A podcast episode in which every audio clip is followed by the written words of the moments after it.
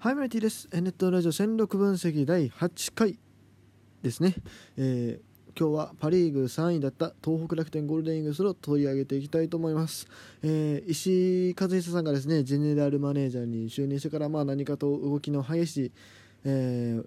東北楽天ですけども、え、このオフはですね、まあ、いろいろ言われましたね。うん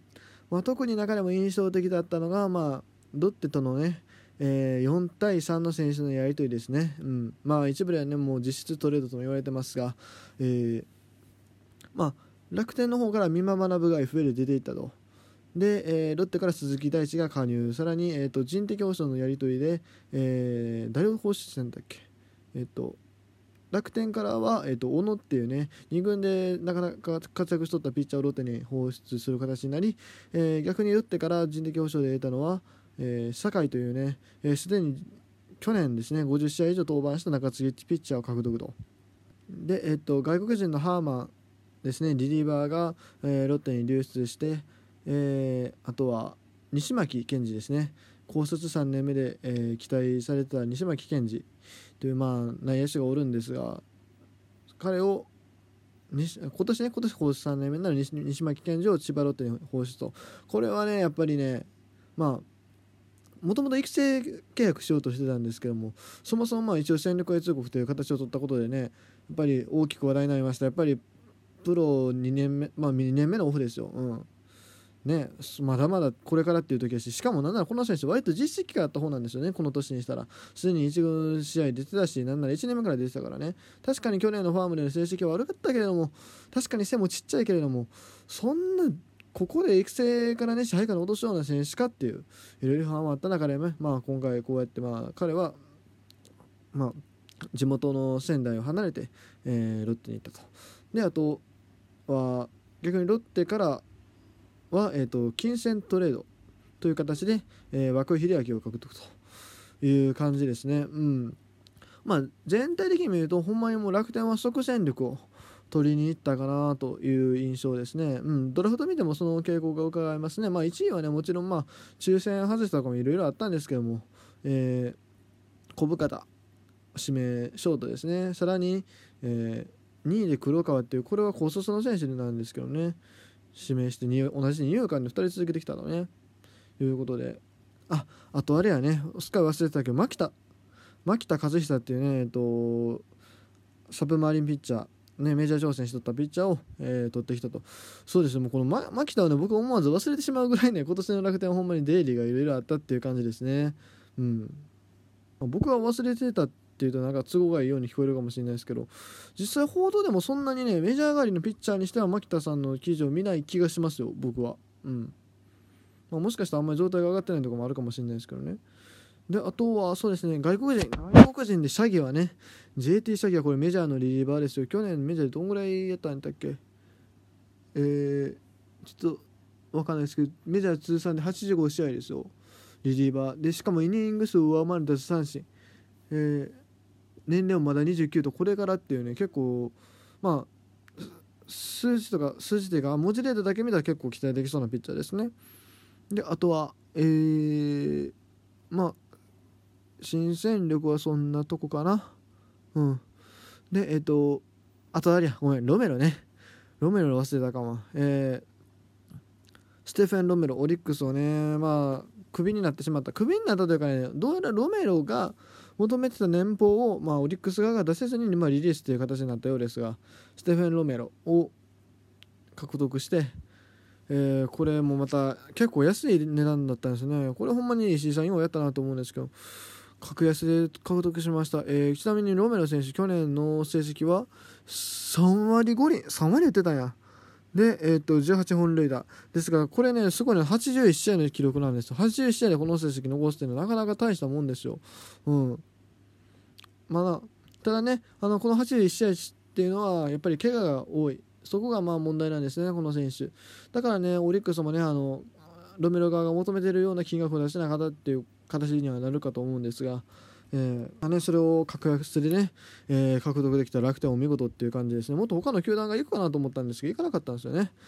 で、えーと、ポジション分析入っていきたいと思います。ポジション、まずピッチャー。ピッチャーね、先発候補結構いる方かな。うん。まあ、岸則本っていう、まあ、この2人はちょっとね、故障が心配であるんですが、や、間違いなく S 級のピッチャー2人なんでね、まあ、もちろん岸選手、ちょっとね、えー、年齢的にあれですけども、まあまあ、まだまだ、さらに、えー、涌秀明がいます。うん。まあ、もちろん彼もね、年、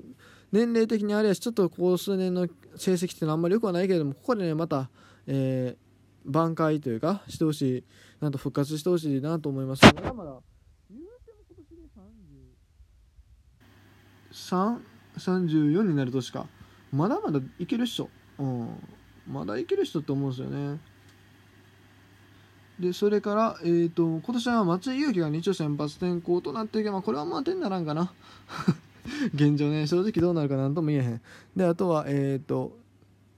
藤平安楽鎌田。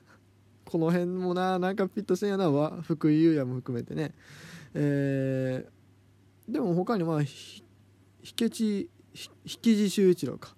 あ彼なんかも結構期待されてる若手ピッチャーいますし、えー、まあ唐島とかね塩見ってあたりももちろんいるしね。まあまあまあまあなんじゃないですか。そんなにね先発がいないっていうほどのチームではないかな。ただやっぱ故障が怖いかなっていう感はありますね。うん。でリリーバーリリーバー結構充実してるでしょ。森原侍ジャパン候補になってた森原にえっ、ー、と高梨もおるわね。で、えー、シャギーはブセにソン・チャンホはちょっとまあリリーフ陣の中でその外国人枠の争いという形になるでしょうけども。まあしっかりいますし。てかあれなんですね楽天って先発陣に対して先発投手のその外国人が1人もいないってことですねこれ見ると。うん。先発は日本人で中継ぎは外国人って言って、まあ、外国人の方がやっぱ勢いありますからそういうことなんでしょうねで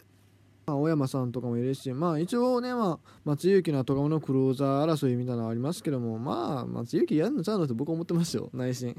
まあ、彼がならなくても、誰かしら、まあ、ブセニッツなりね、シャギワなりできるでしょう。うん。続いて、野手。野手ね。もうポジション争いだらけですね。セカンドの浅村確定として他はもう完全に争いです。キャッチャーはまあ太田光とか、えー、を筆頭に、まあ、足立、足立はちょっと厳しいかな、岡島武郎からもね、またキャッチャー戻ってきましたし、えー、あとはまあこの前支配下登録された下妻選手であるとか、あですね、まあ、結構いるけど、まあ、その中で誰が抜き出るかってところですね。そうまあ、優勝争いしようとしてる割にキャッチャー決まってへんのやって感じがするんですけど、まあ、これはね、ほんま相澤選手取りたかったんちゃうのと思いますけどね。で、えっ、ー、と、ファースト、ファーストはまあ銀次、鈴木大地、えー、あたりですかね、争いとしては。うん。あとまあ和田蓮なんかも一応いますか。でセカンドが浅村ほぼほぼ確定のショートが茂木英五郎小深田の争いですね。まあ黒川選手とかはさすがにまだ早いかな。でサード。サードで、えー、誰や。サードはやっぱりね、えー、銀次ウィーラーああとは鈴木大地。あまあでも正直個人的には茂木君が来るんかちゃうかなと思ったりしますが。ねまあそんな感じで結構争いが激しいなと。で外野に目を向けてもねえー、まあ固定で使われるのはおそらく島内でしょうけどそれプラスアルファロメロブラッシュもいますし、まあ、この辺 DH もあるんでねあれですけども。でさらに、えー、オコエ。辰巳田中和樹っていうこの若手3人種期待されてる若手3人種もいるし、えー、山崎剛なんかもね今は二遊間だけじゃなくて外野にも挑戦してるんでこの辺がパッて食い込んでくる可能性もあるということでなかなか 結構割とハイレベルちゃうかなと思うんですけどね争いとしては。ただまあ思ったよりみんな打たないんですよね特に外野陣。まあでも田中和樹あたりはね去年怪我の影響もあるんでね今年どうなるか分かんないですよ。それでは注目選手上げていきたいと思います、えー、1人目はね塩見隆弘ですね。うん。まあ毎年ね先発である程度投げるんですけどもまあ今まで2桁勝利したこともないですし特にここ3年間でね、えー投げてる試合数があんまり多くない、えー、15試合を下回ってますね、いい年でも。っていう形なんで、まこのピッチャーがどんだけね、今年ローテで回れるかかなと、なんならね、2桁いけるかどうかってところですね。うん。まあ、今のはなってね、そんなでかくないと思うんです。まあ、もちろんイニング的にはね、ありがたい存在ではあったと思うんですけど、まあ、防御率とかね、見たらね、4点台の年も多いですからね。で、この塩見選手3点台でしょ。それで言うとね、全然穴埋めはできなくはないと思うんですよね。うん。なんかその三馬選手の分をこの塩見選手が穴埋めする形で成長して、えー、なんだろうその今まで塩見選手が稼いでたイニング数を、まあ、他のピッチャーがね全然やったらいいだけの話だと思うんでこの塩見選手結構重要じゃないかなと思いますね2人目は、えー、ロッテから移籍の酒井選手ですね。あ、即戦力の中継ぎとして期待されていると思いますがあ去年ね悪かった防御率4.37というどこまで下げられるかっていうところですね僕は全然下げられると思っててまだまだプロ今年が4年目のピッチャーでね伸びしろもありますしえー、去年まあしっかり経験積んだということで今年はさらに進化した姿をね全然見せる可能性大いにあると思うんですよ。ほんまにようこんなロッテ出したなっていう感じでなんでプロテクトせんかったんやろうっていう、まあ、このピッチャーがね本当にまあ勝ちパーに入れるかどうかで、まあ、外国人枠の運用っていうところも変わってくると思うんでね結構大きなあ意味を持つプレイヤーになるんじゃないかなというふうに思いますね。そうこの酒井選手が活躍したらあロメロウィーラーあブセニツブセニツじゃないわ。えっ、ー、と JB、えー、ジャブブラッシュねブラッシュのその3人の起用法に悩まなくて済むのでこの選手がパッて入れるかどうかですよね3人目、えー、オコエルイですねまあ僕の同世代なんでほんまにもう頑張ってほしい ただそれだけうん高卒2年目でね、まあ、出し傷少ないとはいえ3割残したんから、絶対大化けする可能性はあると思うんでねまあ、外野手争い熾烈ですが、僕は一番オコエルイを押してます。そして4人目、ごめんなさい、時間がないよね。急いでます。えっ、ー、と、浅村秀人。えー、まあ、ね、去年もね、よく活躍してました。ホームランもキャリアハイです。うん。いいんやけどもね、打率がね、やっぱね、2割6分台はちょっと寂しいわね。うん。さすがにね、3割っていうのはあの西武打線やからこそ打てた数字だと思います。うん、だからまあ2割8分ぐらいでも乗せてほしいよねっていう感じですよね。あとはまあちょっと見た目の問題ですけど、太りすぎなんで、このままセカンドでやってたら大丈夫なのかなっていう、個人的にアキレス腱とか大丈夫なのかなっていうのはちょっと不安だったりします。そして5人目は茂木英五郎ですね。うん、彼もね、まあ、よくやってる選手ではあるんですが、個人的にはもうサードコンバートしてもいいんちゃうかな、小深田次第ではね。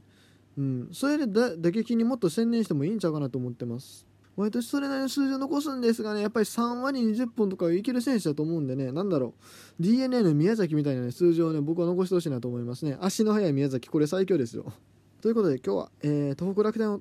特集しました。